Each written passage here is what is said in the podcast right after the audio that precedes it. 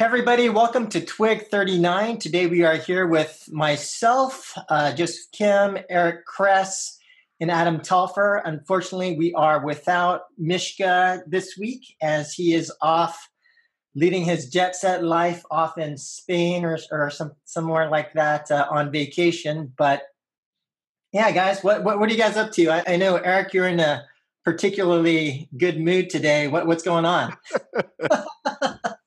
These are the times that my job is relatively easy because it's tracking a lot of things, talking to people, and other stuff. But when you're wrong on something, I have to eat shit sometimes. so this whole Apex thing is not looking so good. EA stock is down 10%. Clients are calling, kind of PO'd, um, but ultimately it's just not doing what I expected it to do. And I have to eat crow and, and figure out how to I guess the, reasons why I was wrong, I suppose. But um, but we'll get to that in a minute. Um, other than that, you know, all is good. I can't I can't complain. Um, but just don't like getting angry calls from my clients in London over the weekend. But um, anyway. Adam, what's going on with you? it didn't have quite as um, crazy of a weekend. Uh, yeah, we had the earthquake here, which was definitely interesting for me. That's my my first here on the West Coast. And um, besides that, um, got back into Apex Legends, and that was a, a good weekend. And uh, I've actually been touring around Southern California, so it's been quite nice. Nice. Oh, and just to give an overview in terms of the articles that we'll cover today. So we're going to first start with an article about Google Stadia. Google Stadia's only exclusive game, Gylt, does not appear to be a studio exclusive, and that's by the Sixth Axis. The second article we'll cover is about uh, auto chess and Tencent's take on auto chess called Chess Rush. Uh, and this is an article by Pocket Gamer. The third article that we're going to cover is not necessarily an article, but it is from the Supercell website on Pass Royale and the launch of uh, this, the Battle Pass for Clash Royale. And finally, we will end with Tencent's answer to Di- Diablo Immortal Bond in China. And that is an article by the publication known as Abacus.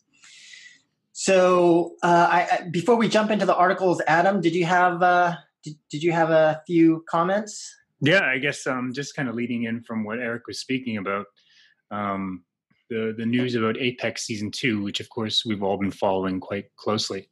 Um, so I guess just to give some context, um, so Apex Season 2 launched earlier this week or last week um, and jumped from about 15K viewers to about 45K viewers now, um, which is roughly on the same amount as kind of late March, early April of this year. Um, but that was just a peak, and that's actually been dropping um, since then. So it's it's really important to see how they sustain and if they can sustain it at a higher baseline than they, what they had before. Um, but overall, as I said, I've been playing the game over the weekend. I've been actually very impressed with what they've done um, since I played it last in terms of their focus on competitive framework. So, despite I think the the dropping numbers and not hitting Eric's expectations, um, I think it's actually done a really good job in terms of its competitive framework and its focus on cosmetics. Um, so, if you are a developer working in that type of space, I would definitely take a look at the game and see what they've improved.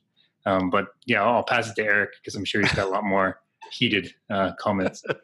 no, no. I mean, at the end of the day, I'm just not looking too smart here. I mean, that's fundamentally what it is all about. My expectations basically they would match revenue from season one, and it looks pretty clear that they're not going to be able to achieve that, right? And my guess here is that the active players likely converted, uh, but they didn't bring as many people back uh, to the game to convert as well. So I don't know. Uh, I'm a little bit worried here. So, but you know, Jeff Cohen, our analyst at large, uh, wrote a note uh, about uh, you know the Twitch viewership may not be the be all end all stat here. That you should maybe look at the number of channels, which is more of an indicator of activity um, and interest, and then also the number of Reddit posts, which have both been a lot higher than the Twitch viewership would indicate. So, give Jeff a little shout out for that. Um, I mean, I don't have any real numbers here, but I think it just seems clear that the activity is a lot lower. The other thing that I'm a bit wondering is why is they didn't do as much marketing. I think they did have Shroud do some uh, paid um, streaming, but you know there wasn't as much of a marketing push. And I'm wondering if they're waiting to the for the game or for the next couple weeks outside of the you know, July Fourth holiday, um, or you know they just have other plans going forward. It's more of a slower burn. Um, but I don't know. You know, there's also a lot of activities on Overwatch and Counter Strike and GTA over the weekend and over the, the July Fourth week. So perhaps maybe it'll improve. But my guess is basically this will probably likely be down. You know, uh, you know, 20, 30 percent, maybe even forty percent from last uh, season, which is just not where I expected them to be. Now, having said all that, I think ultimately my thesis on EA doesn't really hinge upon this necessarily. It just limits the upside for EA, but st- the EA stock is down 10%, right? And people are freaking the frick out, right? So, you know, I have to figure out, um, you know, what it all means, I suppose, and I'll continue to talk to people and see what happens, see what's going on over there. But anyway, that's kind of where I'm at with this. Cool. Should we jump into the first article? Sure. Google Stadia, our favorite. Um, so basically, the article is kind of about this game Gylt, which uh, is from Tequila Works, and they've done some actually really cool like indie uh, games. This one's kind of more like a dark adventure style game, and um, as when it was announced, it was basically going to be exclusive, or it was announced as an exclusive on Stadia's platform. But basically, in an interview, they asked the head of the studio, you know, whether it'll come to other platforms, and he basically said no comment. Right? The implication being mean if the if if it wasn't exclusive, he just would say it's an exclusive, right? But instead, it's likely a timed exclusive, right? Which is kind of the implication of the whole thing, and so kind of a big blow again to a platform without any real major exclusives. Um, so from his perspective, it doesn't make sense to make this thing an exclusive, right? You know, Google could write him a huge check, and maybe that makes sense financially. But you want the game out as many platforms to ma- as many players as possible, right? To expand your brand, expand your your your reach, right? So if they'd done it with Sony, if he had done an exclusive with like Sony or Microsoft, that makes sense because they have that kind of reach. Um, but Microsoft and Sony are, are, rarely doing that these days. But again, I, I don't want to be a broken record here. You know, without significant exclusives that take advantage of Google Stadia's platform, the chances of this thing being successful are just you know nil right? And they have no exclusives. So they they have nothing that is particularly geared towards their platform you know? Like like if they had something like if uh, so we're, we were talking about this earlier like um you know if they had like something like roblox like a, a, an application like roblox that that had the tools and technologies for other people to create things and it all lived in the cloud and it took advantage of this infrastructure and was something that you know everyone could like tr- try and get excited about that's what sells platforms right? It's not creating another distribution mechanism and i don't want to relive this whole uh, argument more, more, more and more and more over and over and over again it's kind of annoying but at the end of the day they don't have that and they won't have that and my my thinking here is that like they don't have much of a runway here. I mean i think if they don't get much traction next year um, and by next holiday i think this thing is over you know? Um, but you know who knows? Uh, i don't you know maybe they will start making the big investments in studios that makes compelling content. But right now it just looks like it's going to be doa right? And I, I don't i don't really see how they can pull themselves out of this. What do you think adam yeah i'm not going to add too much just because i think we've covered this enough times about subscriptions and about google stadia's pricing and about just the platform um, yeah, I think we covered this around the E3 timeframe, around its pricing and about including Destiny 2 and with its with its launch package, with its own ecosystem, not cross saving, not pulling players into a, the same ecosystem as PlayStation or PC. Like it, all the all the points in which I was kind of using as defense or kind of saying thinking that this would be the path that it would grow within um, it just seems like they've closed the door on that. And I've actually been looking quite hard for positive press around Stadia, and it's it's been really really difficult. I haven't really seen much uh, from consumers or industry folk. Um, there's plenty of, of examples of people just ripping into the, the software, just completely um, not sold that it's going to work. And I think if there's any sort of technical hiccup at launch, um, this is really destined to fail, which is sad to see uh, just because I think everybody's waiting and seeing what happens with things like latency because they've really been opaque about that. Um, and if there is any issues with latency, then you know that people are just going to jump to the other platforms. But as Eric said previously, and as as we've said many times before in the podcast, it absolutely needs exclusive titles. And I think going a little bit deeper on that Roblox direction, it's just about building games internally or acquiring studios that can build repeatable engagement that work best on this subscription model, right? Say are weak or, or wouldn't go free to play, um, because if they could, then they may as well have just gone free to play across every single platform um, but can actually drive the streaming and YouTube features that they've been talking about are inherently multiplayer, like a um, a world that players can actually play through, um, and actually taps into say the younger audience that cares about this kind of streaming and multiplayer and things. Um, and that say latency wouldn't be a problem at least for those early launches. So on top of Roblox, I'd probably be looking at the genre of say Minecraft, Ark, and Terraria, this type of thing, where it's building a pervasive world um, uh, among a, a, large multiplayer. And I think even in the case of Ark and Terraria, I'm pretty sure those are independent studios. They could pick them up, um, at least working with them to build what their next game could be. Um, but yeah, overall, this is this is not good, and I think they, they need to to work towards getting these exclusives so this becomes the the place to go to to build worlds. Um, but yeah, JK, I'll hand it off to you. Yeah, so before I jump into my thoughts on Stadia, one thing we haven't talked about before is the name. And, and, and, am I the only one that thinks that the name Stadia is a little bit weird? So for me, it kind of sounds like the name of an artificial sweetener or, or maybe some kind of drug you see on TV, you know, like warning if taking Stadia results in Disney dizziness and constipation over seven days, please consult your doctor. I mean, it's just to me, it's just like a really kind of weird name. But anyway, so more more more seriously though, with respect to the current state of Stadia, I, I, definitely have to agree with you guys. This is not great news. Like the only potential exclusive, although not really an exclusive, is an indie horror game that can't appeal to a broad audience. It's yeah, I, I have I've got to agree with Eric that uh, you know this is not enough to help Stadia succeed. And I'm going to go ahead and, and, and say that, you know, on this current path, I, I think Stadia is done unless Google management takes us more seriously.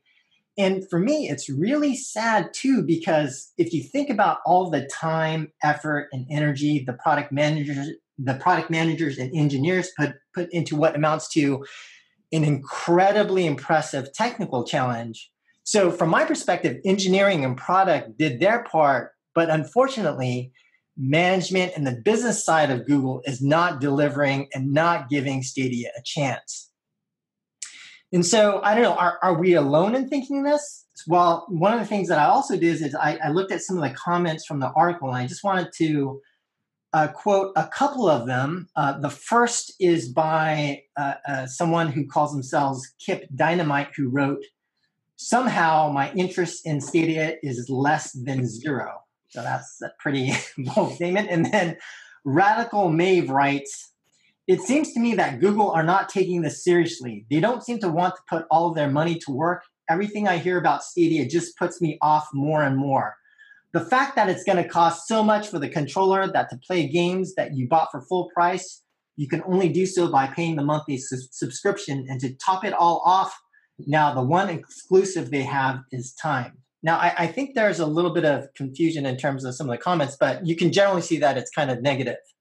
Yeah, uh, um, uh, and one thing on this this last comment, um, I, I, think Google has to do some work in terms of their PR to straighten a lot of these things out because that that's actually false.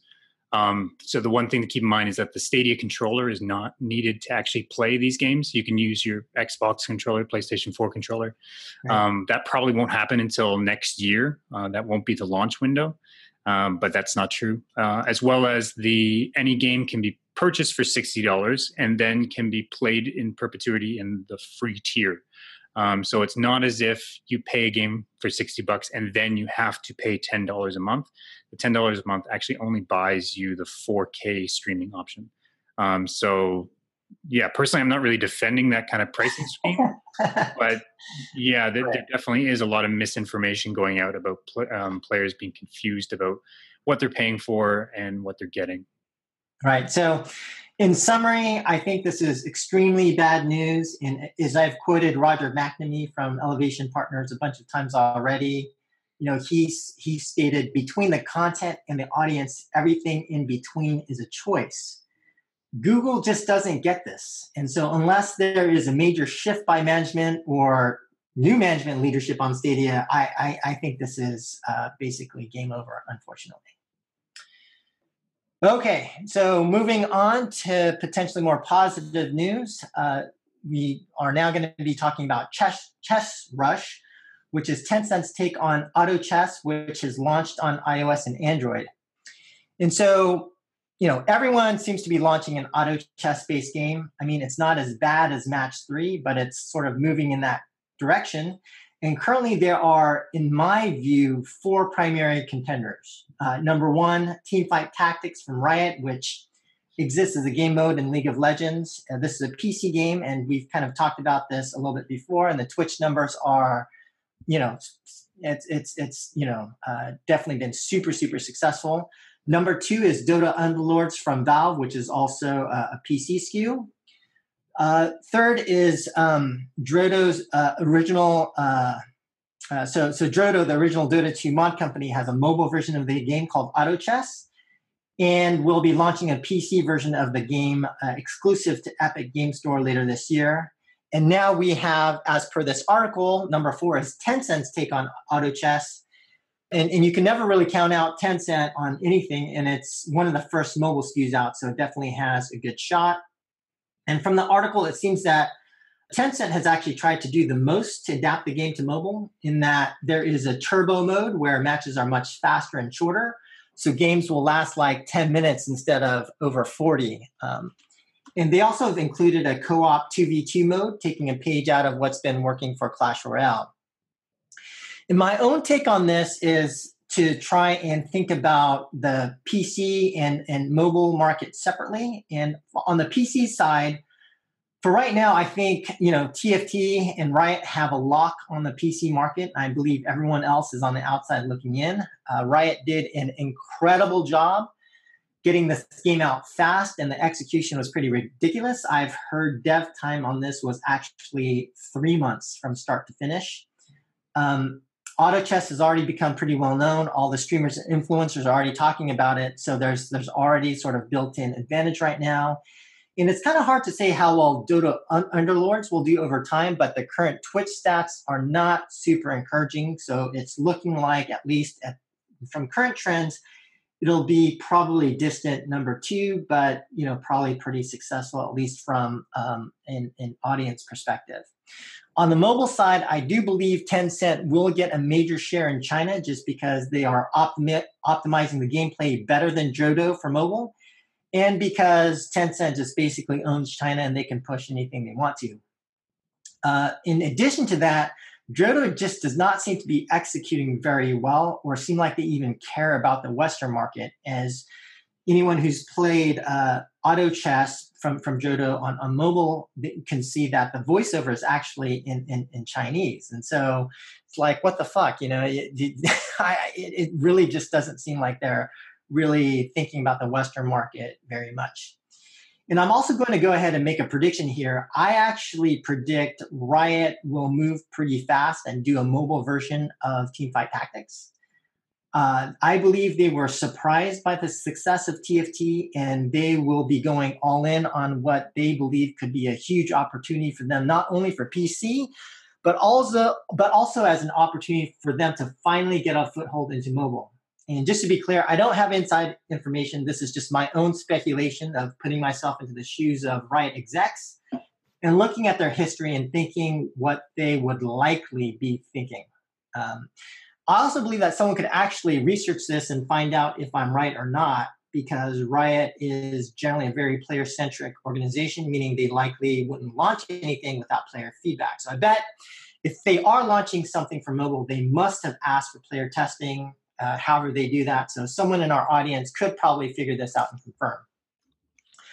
Uh, but going back to Tencent, um, Tencent has historically struggled in the West. Uh, Drodo doesn't seem like they care about the Western markets. I think Valve is not really focused on mobile, and their legacy suggests they don't have strong incentives to push to mobile. I also think they don't have, um, you know, they haven't been showing great execution overall. Uh, just looking at Steam. which leaves Riot with a huge incentive to get a mobile product out, and they've got every built-in advantage you could have to be successful on mobile if they execute this right. So that's my take, Eric. Yeah, I, I don't got much to add here. Um, it seems like this is a total arms race, right? People are just shoveling out games as fast as possible to get the cap- capture market share. Yep. I think you know to some degree it's all bad news for Hearthstone because I think it kind of fulfills that same itch to some degree. But Hearthstone's actually done quite well in the last couple weeks, so I don't know. Um, but none of the games seem to be monetizing well. You know, I don't, I don't know exactly what their monetization scheme is. I thought it would be more like Clash Royale, but it doesn't seem to be that way at all. Um, and it seems like they're all focused on cosmetics, which makes little sense for this type of game to me. But I, will I'll I'll defer to Adam on this one because um, he's much smarter than I am on this sort of thing. What do you think, Adam? uh, that's arguable, but yes, um, yeah. So on the auto chess stuff, uh, I've been looking at a little bit about the monetization, and it is interesting that it is all just cosmetics. So when you say 1.4 mil on 9 million downloads. Uh, that's not too surprising. It's just cosmetics, but also this core gameplay is not built around visibility of cosmetics. Um, it's it's playing chess, and everybody has their own board, and only goes to one-on-one battles um, every every so often in certain rounds. Um, so comparing this to Dota, comparing this to Apex Legends, um, there's a lot more visibility in those games given towards your cosmetics. So there's definitely a lot more that they need to do if they want to be selling cosmetics as the core option. Um, because even if if they start adding say battle passes loot boxes events that are actually giving out these cosmetics these are only valuable these are only working if the cosmetics underlying them are actually valuable to players. And i think they will struggle to, for that. Um, I, I, think the baseline for this in terms of cosmetic revenue will be lower than something like dota. Um, so then it, it opens up the question about what else could they be monetizing on? And I think the big one here um, that's player friendly would be say strategic options, uh, which is what if what if they actually started selling other characters, other heroes that you could put on your board? Uh, and the big question for me from playing is is it just as sticky if everyone has a different deck that they're bringing into this game? Um, just because I think part of the appeal is, is that the, the competitive playground is completely fair and everybody has the exact same deck of heroes that they're pulling from.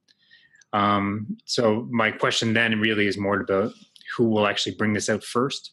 I think uh, League and Dota, um, as well as Tencent now, are going for land grab of players first.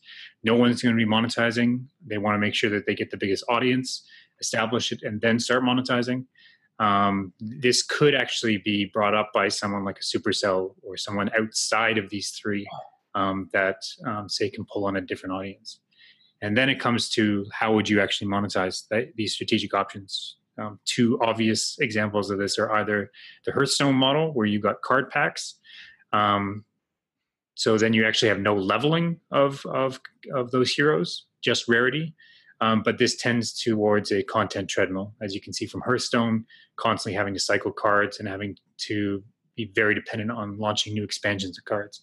Or you go towards that Clash Royale system, as Eric mentions, which uh, has actual upgrades for those cards. Uh, duplicates give you upgrades. This is much more pay to win. Um, you can still have things like tournament modes that keep things fair, but um, the regular play is a bit more pay to win. Um, but overall, you as a team will not need to produce nearly as much content. Um, Clash Royale gets away with a lot less cards than Hearthstone. Um, so those are kind of the two different paths, and I think most likely it'll be more of a Hearthstone pack, uh, path, but still that won't monetize quite as well. Hey Adam, let me ask you about a potential third option. What what would you think if someone tried to do more of the eight ball pool like betting model? Yeah, no, that that would be like if it's straight up everything is fair. Eight yeah. ball pool, um, yeah. yeah. definitely. And I think golf clash and eight ball pool have both proven, proven that has worked. Um, it doesn't drive as much revenue as say like full um, strategic options, but is is definitely another path uh, to keep it fair. Um, it just borderlines on a bit more gambling stuff. Yep. Um, but yeah, I, I, think moving on in terms of Supercell and Blizzard, like if we're if we're speculating about what these guys are going to be doing, um, Supercell, I would definitely say needs to be taking a look at their Clash Royale game and seeing if they can create a short session length auto chess style game in terms of taking Clash Royale, but actually say modifying who you're playing against um, building out a larger mode that that feeds into this auto chess itch. Uh, because notably, a lot of the Supercell streamers, um, things like Nickatnyte, are actually getting paid to showcase Chess Rush because I think uh, Tencent sees the potential of actually pulling a lot of the audience actually from Clash Royale, not just from Hearthstone. Um, and as uh, JK mentioned, I think Western Mobile actually can still be won. Um, Riot can still come in and uh, employ great tactic and actually use a lot of their leverage to get into the space. But Supercell, of course, can always uh, surprise us all and win Western Mobile by going to a, a different audience than that league audience. Um, and there could be, say, these both Riot and Supercell uh, working in the West, and I would probably put my bet on Supercell um, to be number one overall, but still both being successful. Um, and then, of course, back to Blizzard. Um, then, what type of approach do they make if the PC and mobile, both West and Asia, are both captured? Um, do they go with that Heroes of the Storm type of approach again? Um, can you differentiate enough while keeping that formula actually working? And I think those are the big, big questions. Blizzard's definitely on the back foot. Cool. Should we move on to Pass Royale, Anna? Sure. Yeah. So, um, more of a public service announcement. Uh, Clash Royale uh, just launched their version of the Battle Pass. So, Pass Royale Season One uh, just launched last week. Uh, in which they it's it's a, basically a battle pass system which replaces the crown chest system. So each time you play a round, just as before, you were earning crowns.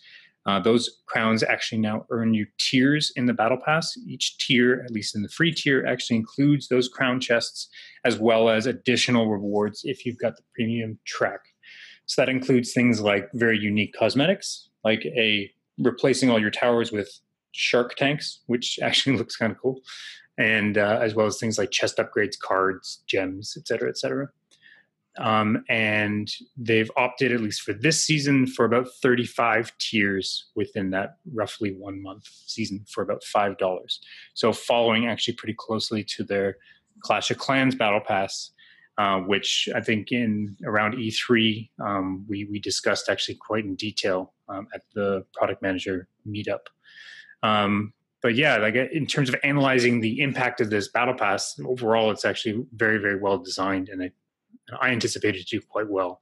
Um, the premium added, added benefits in terms of just not only giving a significant amount of rewards for the five dollars, um, they also give benefits such as being able to queue up an additional chest in your chest slots, which of course is a massive benefit that hasn't been given out before, um, as well as unlimited re-entries and continues for those special challenges, which again is a massive benefit. Uh, myself as a player of those challenges definitely means that um, any sort of gems or any sort of additional engagement that I would have gotten from um, those special challenges kind of goes down. Um, so there is some um, there's some still some argument here about how much they're kind of inflating um, their chest currencies, uh, but I think um, we'll we'll see as we watch the App Annie results. interesting here too. same thing with Clash of Clans. They're not opting for subscription payments, which I would actually have suspected they would have done uh, you're only able to directly purchase them each season, uh, which to me feels odd. I think there's an obvious opportunity to actually bring this into a full subscription. Um, but I think overall, this kind of points everyone in mobile towards this trend of adding a battle pass uh, outside of just the battle royale genre. Um, thinking if you're in match three, if you're in 4X, how can you actually add a battle pass kind of component um, effectively?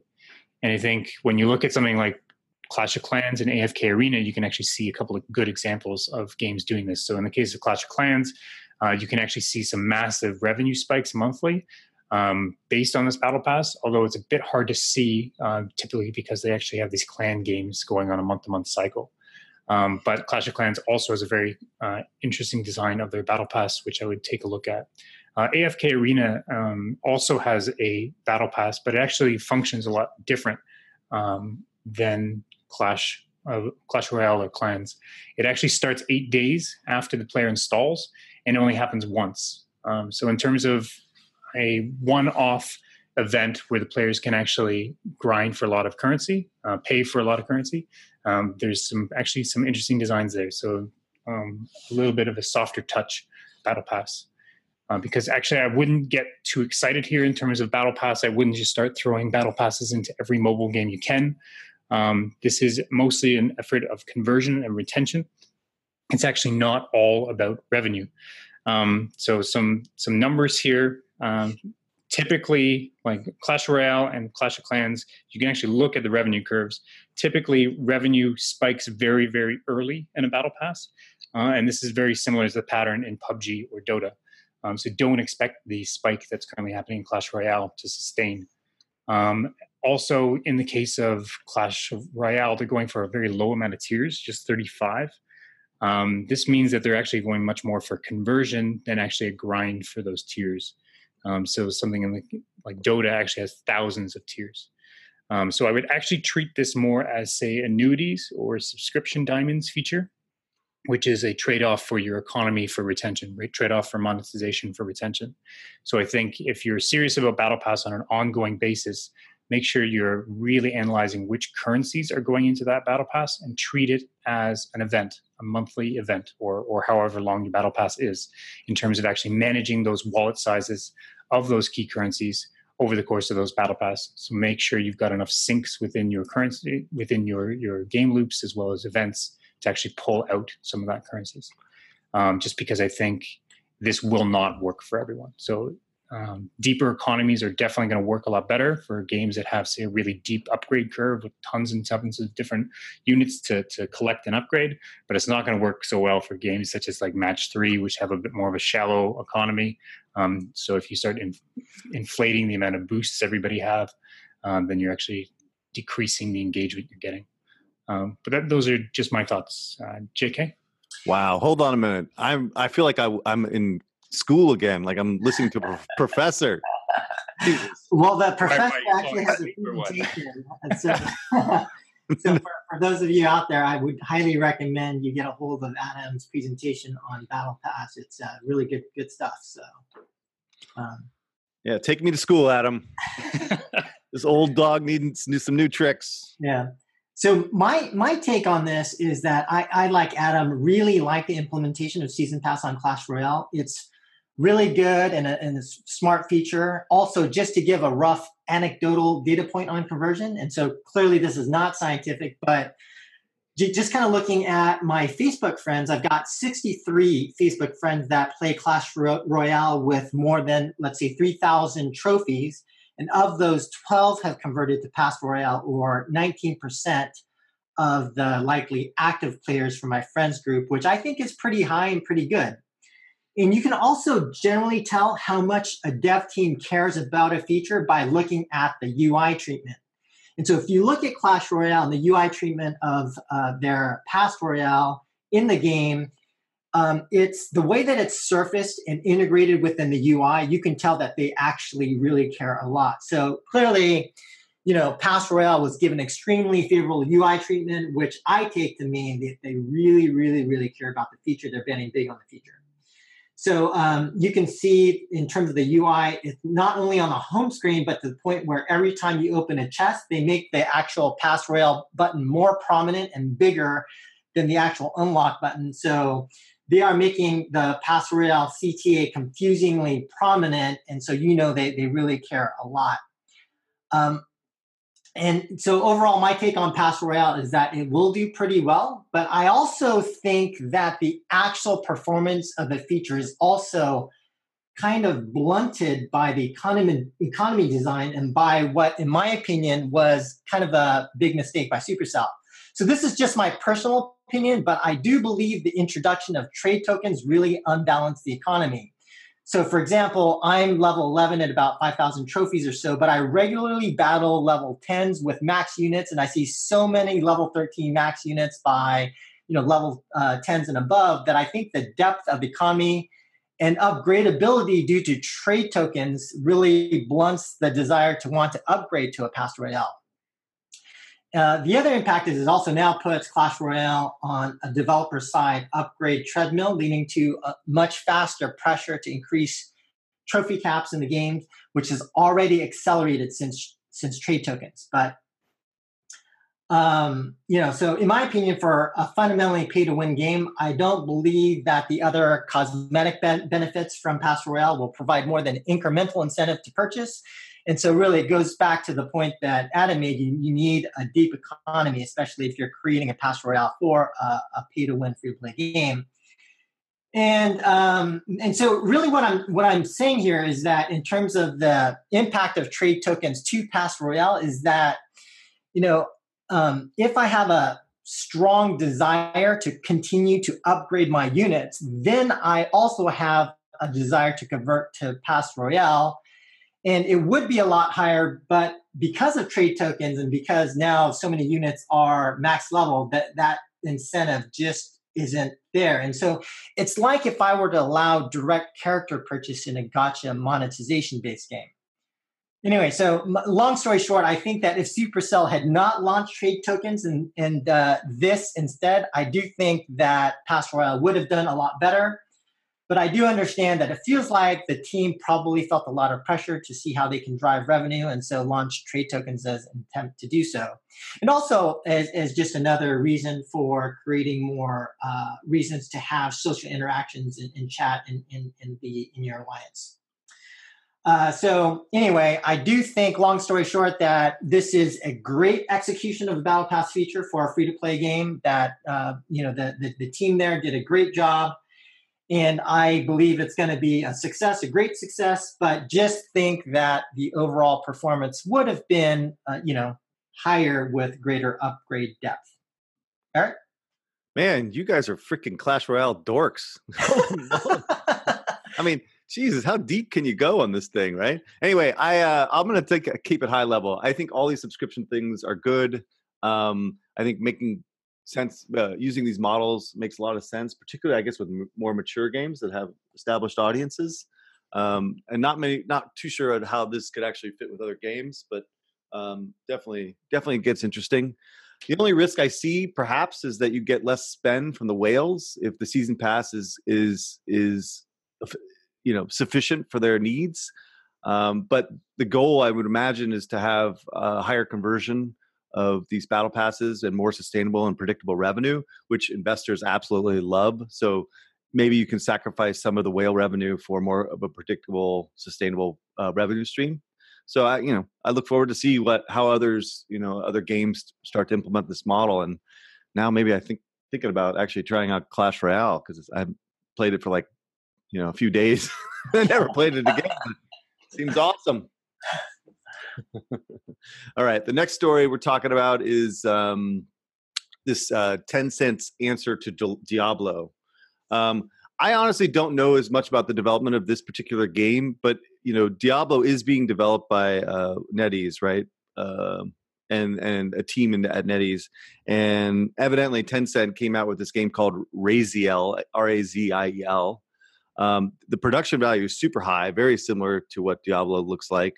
Um, but folks are basically complaining about you know the too much pay to win, the loot, dra- loot drop rate's terrible, um, and and just overall unhappy with the game. And so far, the performance has been pretty terrible, right? So like 2.8 million downloads on with seven million of revenue, and it's early, I suppose. Um, but I don't think these games do particularly well in in China anyway. You know, these games are kind of geared towards Japan and South eh, South Korea. So like things like Lineage and the, and Blade and Soul and those type of games are just killing it out there. Um, I haven't seen these games really do particularly well in China. I could be wrong on this, but uh, this is from looking at it like last year. Um, it just kind of looked that way. Um, and then I'm also concerned uh, now the fact that this title bombed in China does not really indicate whether or not you know Diablo can be successful in the U.S. and Europe. But in the U.S. and Europe, as I said before in podcasts, primarily RPGs with collectible mechanics are the ones that do very well. Things like um, Star Wars Galaxy of Heroes and Marvel Strike Force. Those games would have a single player um, gameplay where you're just basically upgrading your characters. Just haven't really done well. Like Lineage Two is a kind of a disaster in the U.S. Um, in particular. So anyway, I continue to have my doubts about whether Diablo can break through. Um, and and that's kind of my my lens on this thing. And now that this kind of Diablo look-alike did not do as well in China, that kind of makes it even more unlikely that it'll do well in China. But we will see about that. Um, I'm far more bullish on Diablo in China than I am about Diablo in um, in the U.S. and Europe. But what do you guys think? Yeah, um, I would just say from the the title of the article, I think it's a bit premature. Um, but yeah, in terms of the actual revenue numbers, it sounds like it's not off to a great start. Um, I think it's likely that they're just going to be tuning that end game economy and trying to win some of those players back um, and grow over time. So this is definitely not a launch and forget type of model. This is much more of a slow and grow uh, type of game. So I, I, would doubt it if Tencent really kind of abandons it this early. Um, but yeah, in terms of this genre, kind of mixing between this Raziel game and Diablo Immortal, um, this is an incredibly difficult genre to figure out. Um, especially for those end game economies about trying to keep players engaged between your major content drops, it's notoriously difficult to tune. Just think about all those WoW expansions. Just think about what Division's going through right now, uh, Destiny 2, etc. Um, because all that balancing about how to keep engagement up is based on estimated patterns of um, the engagement of your top players and building features that are, say, flexible enough to kind of take both high engaged players like crazy amount of hours. I think some of the comments in this article we're talking about 16 hours a day of somebody grinding some of these games, um, as well as some of the lower engaged players and keeping them retained. Um, but still, even just coming away from the end game tuning difficulty and getting more into how do you monetize these games is very, very difficult. Um, even when you've got an IP like Diablo, actually, especially because you've got an IP like Diablo, um, because you can't really lean on any sort of pay to win or pay for progress types of models, like as you were talking about Star Wars Galaxy of Heroes and Marvel Strike Force. They were, while leveraging some IP, they were seen as a whole separate game universe and could actually do things like gacha and pay to win and pay for progress. Um, but then when you get into Diablo, you can't really do that. Um, and I think it actually also goes down right into that core gameplay of Diablo. I think everybody kind of looks back on Diablo with kind of rosy glasses and assumes that Diablo is this perfect game. But in this day and age, when we're trying to build really, really long term retention games, Diablo is actually really not best in class. Uh, the core gameplay just can't be varied enough. If you think about it, just tap tap tapping to get rid of the same types of enemies abilities and you can see it from diablo 3 they've really tried to stretch it as far as they can to keep as many varied enemy types and abilities to keep it interesting but it's, it's very very difficult when you're just kind of this top down rpg um, it's actually much easier when you get into games like destiny and division to create variants through your core gameplay um, and as we've talked about before, it just can't compete with gacha based CCRPG games in terms of monetization and depth of the economy, especially when you get into this single character thing versus multi character. Um, when you're only upgrading one dude from Diablo, um, that that means you have to have a lot more gear slots and have a lot more depth within them. Um, and as well, Diablo's core systems need a lot more depth um, read actually variants with with how it drops loot and how you collect loot and how you get to that end game.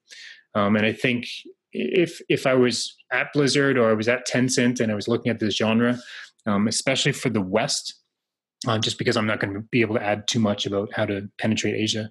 Um, in terms of how to bring this to the West and how to monetize to the West, I would be looking at games like Warframe and Path of Exile, um, about how to kind of manage that consumer trust, um, where you actually look at those games and how they build them up, um, how the actual core gameplay and core content is all basically procedural. Um, as well as they've got some very smart pay or play mechanisms for all content. Nothing is kind of locked. Um, but overall, this is very much a Western focus. It would definitely not be competitive in China. So for the East, I think Tencent knows how to build these types of games. Um, you look at something like Maple Story, right? They have to build this into a full fledged MMO with full social graph and everything. And I think that's going to take some time. JK? Right. To, wait, to be clear though, like, I guess that's the big point for me for China is that the MMO style games have done really well, but Diablo, by its definition, is not an MMO, right? I guess it can be converted to an MMO, but it's not, right? There is no social graph. There's no um, grouping up, etc. But if but if something like QQ Speed could be turned into an MMO, right? Like Mario Kart turned into an MMO, right? Where where right. actually the core gameplay there is actually not that varied and probably wouldn't survive on its own. But because they have that crazy MMO framework around it, uh, it can actually sustain. Um, so that's where I'm like, okay, if you could probably marry the two and make this work. All right, got it. That makes sense. Is it Mario or is it Mario? you oh, is it like a Canadian accent or something? Mario, Mario. Mario? You know, I, don't have much to add here. Just a couple points. First, you know, for Chinese to be saying that you know the game is eh, you know is excessively pay to win, eh, that that indicates some probably pretty big problems for the Western market. But it's also, to your point, Adam, it's hard to draw any real conclusions here because the, the, the people who were interviewed about the game and complaining about the game are the same ones who are playing for eight to 16 hours a day. So it's like, what? um, and just to provide a little bit more context, so TapTap is China's largest game rating site and Raziel actually got a 4.1 out of 10, so pretty low rating. And then uh, just to give a comparable context, the, the NetEase Diablo game is, is rated at 6.5. So um, it does seem that from a ratings perspective, although you know I'm not that familiar with TapTap, it does seem pretty bad. Um, and likely to, as, as, as to the points that both Adam and Eric have stated, probably not going to be well received in the West. I think in Asia, uh, you know, Lineage has kind of proven an existing uh, monetization model and business model that's uh, that has been successful. In worst case, I think that Tencent could just clone one of those existing models. But um, yeah, that's basically. I'll just I'll just leave it at that. Those are the only only points that I have. And uh, with that, I think we're all done in terms of our articles, and unless there's any remaining last comments or or points, Eric, Adam. No, I'm good. Everyone, get out there and buy the season pass for Apex. show show EA some love. all right, sounds good, guys. All right, bye everybody. Bye.